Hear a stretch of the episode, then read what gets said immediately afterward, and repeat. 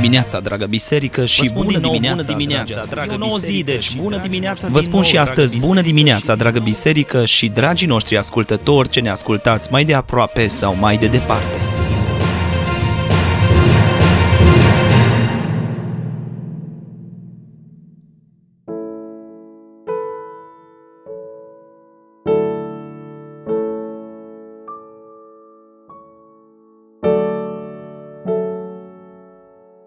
Iov, capitolul 38 Dumnezeu răspunde din mijlocul furtunii. Interesantă modalitate. Probabil ploua, fulgera și încă mi-e puțin neclar de ce Dumnezeu alege modalitatea asta, însă eh, probabil că așa i-a putut face și pe prietenii lui Iov să tacă măcar puțin.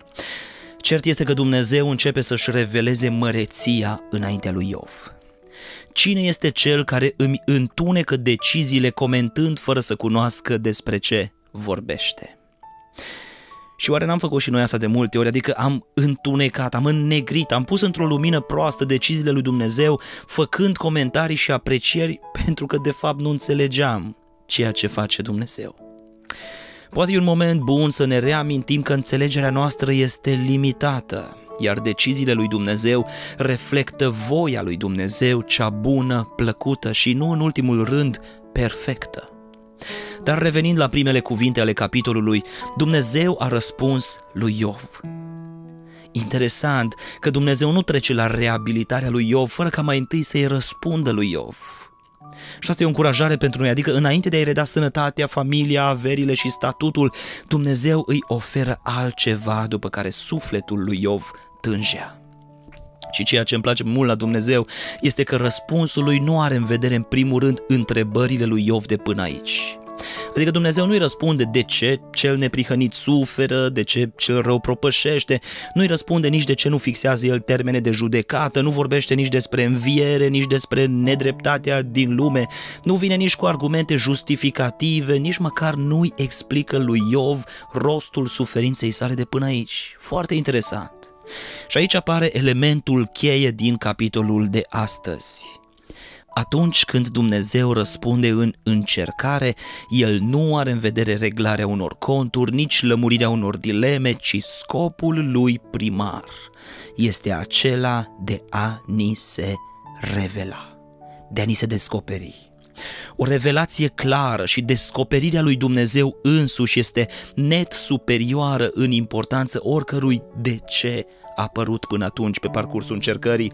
Revelarea lui răspunde oricărei întrebări, chiar și celor care ne rămân fără răspuns. Pentru că a-L cunoaște pe Dumnezeu însuși înseamnă mult mai mult decât explicarea anumitor acțiuni ale sale. Și în felul acesta de răspuns al lui Dumnezeu se ascunde o lucrare supranaturală de liniștire, de restaurare, de împlinire a celui ce trece prin încercare în așa fel încât nu-ți mai trebuie nici un alt răspuns. E practic trecerea de la pomul cunoștinței binelui și răului la pomul vieții. De la setea după informație la setea după revelație. Urechea mea auzise, spune Iov, acum ochiul meu te-a văzut. Și când Iov primește revelația lui Dumnezeu, îl vede pe Dumnezeu, toate întrebările lui dispar. Da, cu siguranță numai Dumnezeu poate oferi o astfel de soluție pentru încercările noastre. Fericit este cel care în mijlocul încercării are parte de revelația lui Dumnezeu, cel care în urma încercării iese cunoscându-l mai de aproape. Cu acel om Dumnezeu și-a împlinit scopul. Pentru un astfel de om nu mai există regrete, lucruri nelămurite, nici întrebările fără răspuns nu mai contează și nu mai deranjează. Fericit este cel ce chiar în mijlocul furtunii primește revelația celui ce este îndeajuns.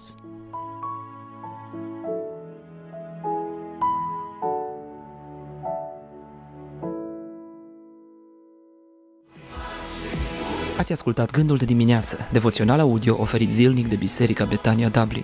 Dacă v-a fost de folos și pentru a accesa mai multe resurse, vă așteptăm să ne vizitați pe platformele online. Dumnezeu să vă binecuvinteze! Lucruri